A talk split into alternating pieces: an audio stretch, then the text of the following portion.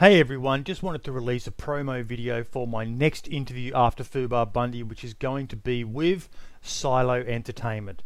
Yes, Silo has agreed to do one of these interviews and he has said he will answer questions about anything. So if you love him, if you hate him, I'm certain there's going to be a lot of you haters out there um, based on his last couple of DayZ videos. If you've got a question, please jump in the link to description in um, Reddit where you can leave your questions and the most popular questions will get asked regardless of what they are as long as they're not too offensive. Um, basically, if you call him names and there's no real question to it, I'm not going to answer that. Uh, we may reference it, but I'm not going to, sorry, ask that question. So please jump on in, try to be as constructive as possible. Silo has agreed to answer questions on anything at all, which I think is very big of him, uh, considering how much hate he's received uh, from those last videos. Some of it justified, some of it not. But I'm not going to talk too much more on that. I'm going to wait until I do the interview.